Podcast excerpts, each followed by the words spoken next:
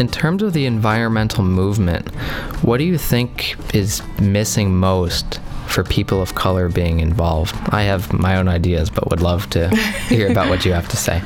Um, I think missing most, from my perspective, was uh, definitely knowledge about it. Um, I actually am looking at going to grad school for sustainable development, and one of my coworkers who happens to be Latino was like, "What is that?" And the biggest thing I interact with people of color is, "What in the heck is sustainable development?" Sarah is proud to support the Wasteless podcast. Sarah is the Brooklyn based experiential events center, inviting you to experience a fully immersive environment, including 360 degree visuals, a resonating sound floor, and the one of a kind chakra aligning Elixir Bar and Lounge. Book Sarah for an event, recording session, or a free consultation, and join Fi for live shows. S E R A P H I dot org and Sarah Verify Social on Instagram, Twitter, and Facebook.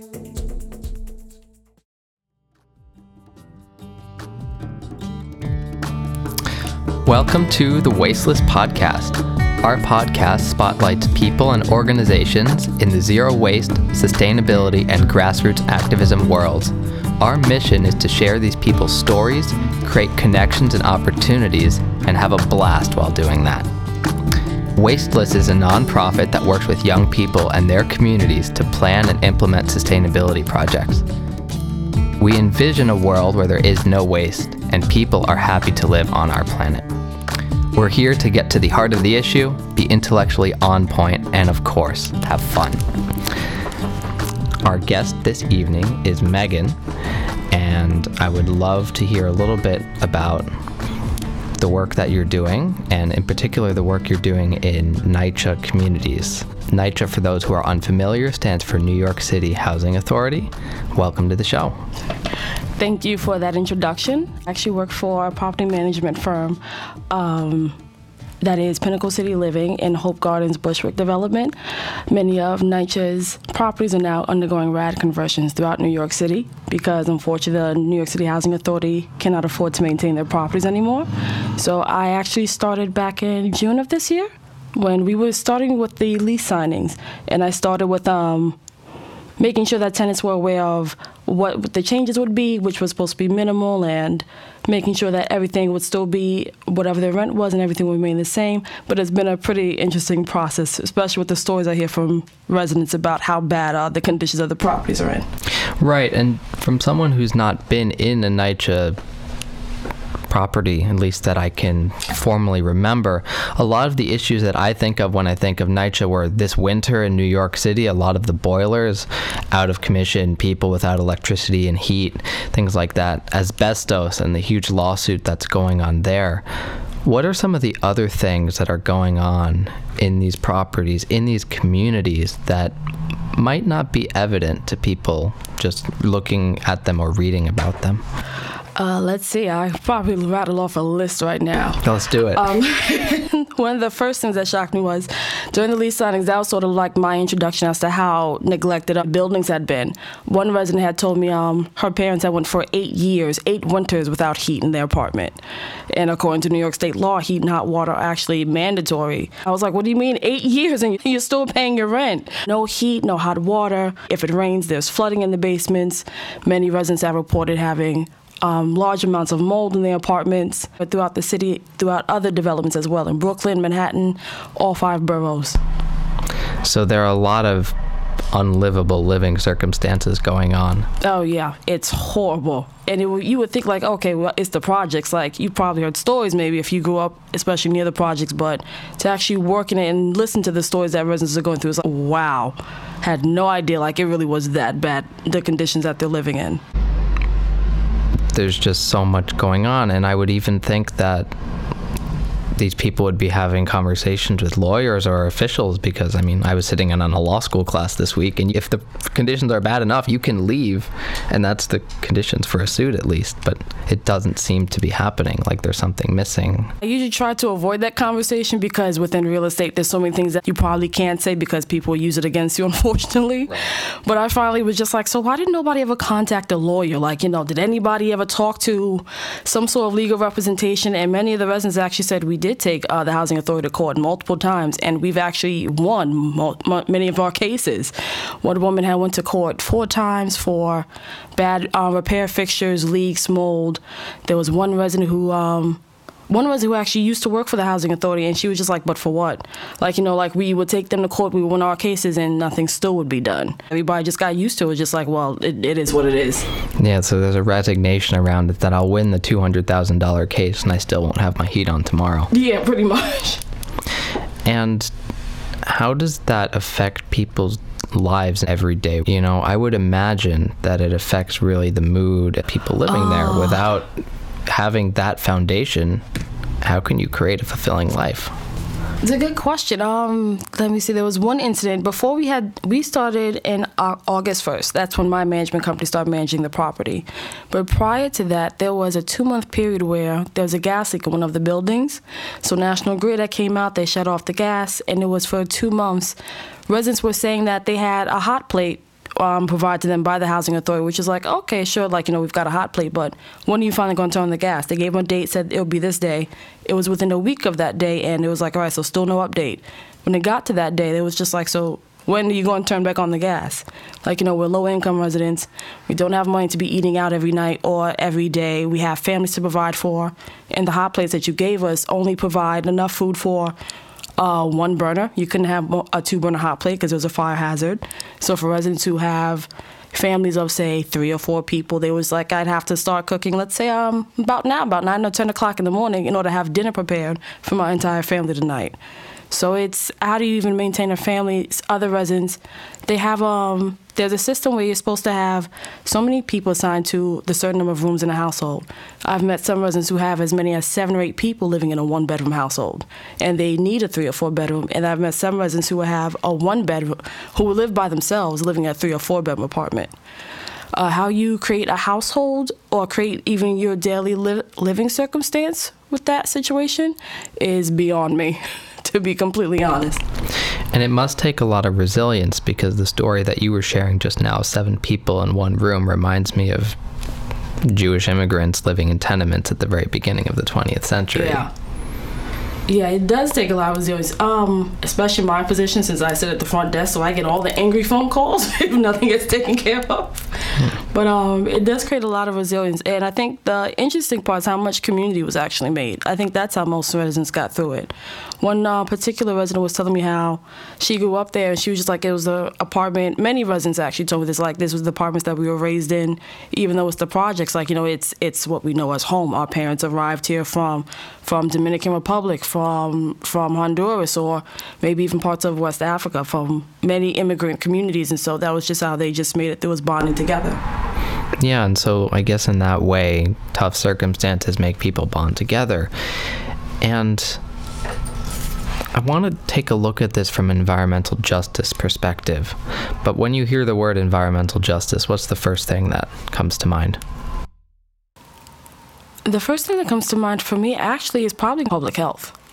Because that's one of the biggest issues surrounding um, environmental policy in New York City. Um, a few years ago, I was working for a real estate office in Williamsburg, and one of the biggest complaints from residents was that in that area was that there was no urban green space or any public park. And I think Williamsburg had one of the highest asthma rates among children in New York City. And it was just like we need something that will offset the dangerous chemicals in the air and help children breathe better. And Williamsburg at that time Williamsburg has undergone a lot of gentrification, but there still are pockets of Williamsburg that have low income housing for many um, Orthodox Jews, that many a huge Latino community as well in different pockets of Williamsburg. And so they're just like, you know, it's fine if you're going to bring money into the neighborhood, but we don't want to be shoved out at the cost of money being brought in. Right, and there's this idea that I've been toying around with of even creating community cleanups around these projects and areas. The fear I have is that cleaning up those communities could bring more business and could inadvertently gentrify them. I'm Well, wondering if I'm wondering if that's a worry that's held in any of those communities. I think it absolutely is, especially when you think across intersectionality. Um, I, I don't know, is it okay if I say like my race and yours? They sure, yeah. So like I identify as African American uh, based on assuming you're white. I'm a gringo. Oh, okay. Yeah. so, for a community where it's predominantly Hispanic or predominantly African American or West Indian, when they see somebody who doesn't look like them, sometimes it does bring up, oh, well, what are you here to do? Like you're just here to force us out. And that may not even be the case. May actually want to empower some of the locals who actually live there. I think the trick to it is probably, at least for us engaging individuals who live there. That's something I haven't often seen. It's always been, even people with good intentions would come in and they would try to do efforts to change it, but the people in the community have not been involved in those efforts enough, so they just feel like they're just being put out again. Yeah, there's the the whole white savior story that rinses Yeah. and repeats itself from NGO to person on the street. Yeah. And really, part of what I'm up to, the whole intention is to enroll those communities in that. That there's an opportunity for them to have ownership over what's happening. And I can't claim to have all the answers that NYCHA is magically going to fix all your boilerplates in a day when it hasn't happened for the last Oh, 30, 20, 40 years. 30, 40 years. yeah. But I guess that's the thing is that is NYCHA becoming more privately owned and administered for that reason. It's actually a compromise partnership that they have. So in my in my particular development, it's um, a private developer still owns it. NYCHA still owns the land. They still have like a leasehold over the land, and um, they're leasing the buildings out. And my company is just managing it. I'm not sure if that's the case for other developments because I've heard rumors that the one uh, Marcy Projects, I believe it's called in Williamsburg, I've heard rumors that that one's going co-op, but I've also heard those rumors have been spreading for years, so I have no idea how much truth. As far as waste management, if NYCHA had not undergone the RAD conversion, I don't think it ever would have happened. Any sort of sustainable living option for the residents who live in New York City housing. So progress has been made, even if it is. Even if it is slow and it's uh, it's, it's kind of rough to transition. In terms of the environmental movement, what do you think is missing most for people of color being involved? I have my own ideas, but would love to hear about what you have to say. Um, I think missing most, from my perspective, was uh, definitely knowledge about it.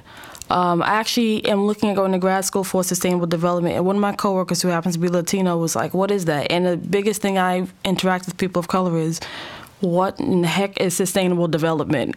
Um, uh, maybe it's just an American thing because it didn't even hit me what sustainable development was until I think about five, six years ago when I was in Dominican Republic working on the project, and um, it just happened to be most of my coworkers were white anyway. Right. But just knowledge about what it is and about how it impacts you in terms of public health, like I said, um, environmentally, that part is not there.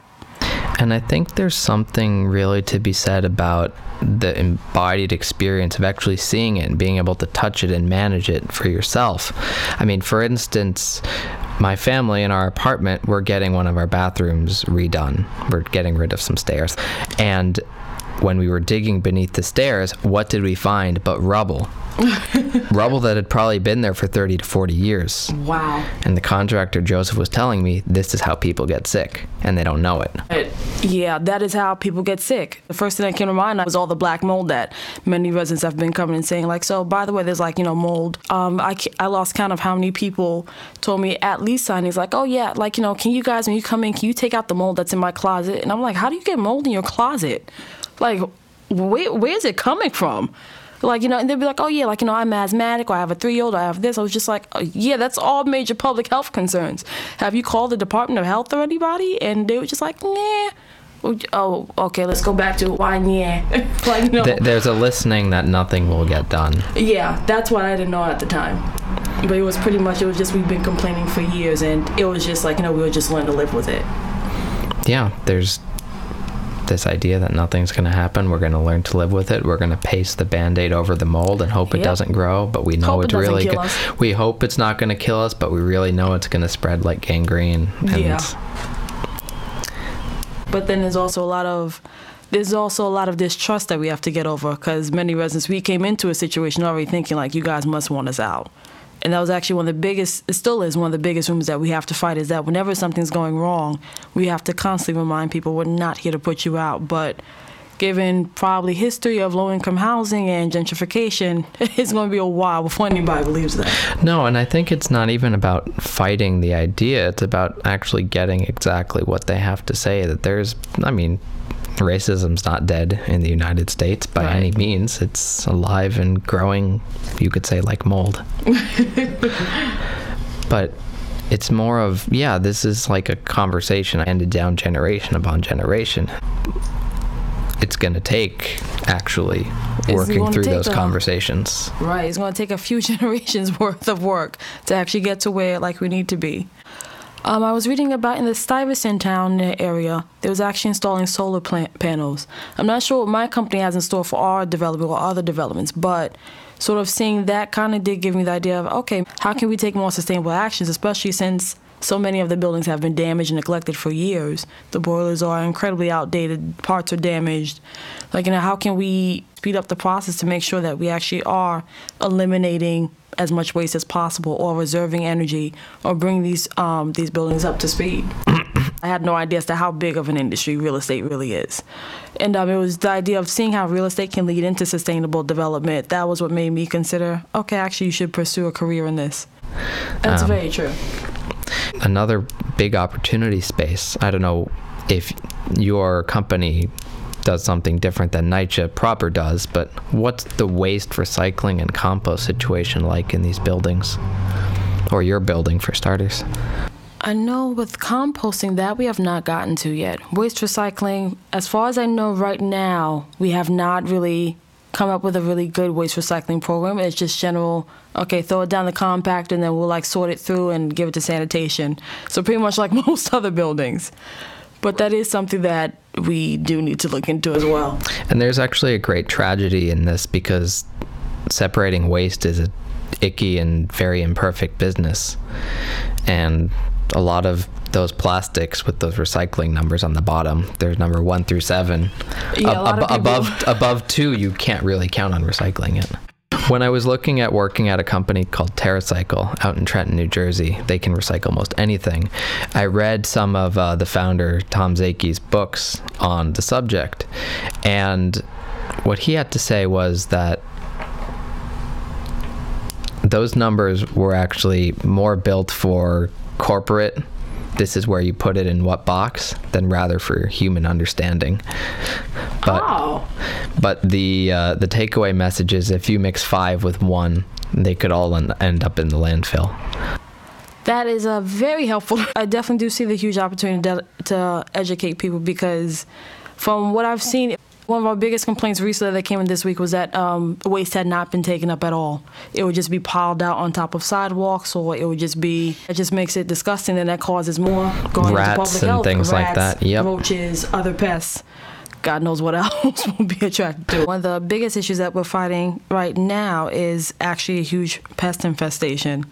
Um, I'm quite sure this happened throughout many different um, housing projects throughout the city, but rat infestations, like completely where there's holes, I've had people call and say, you know, I can stick my arm in the hole.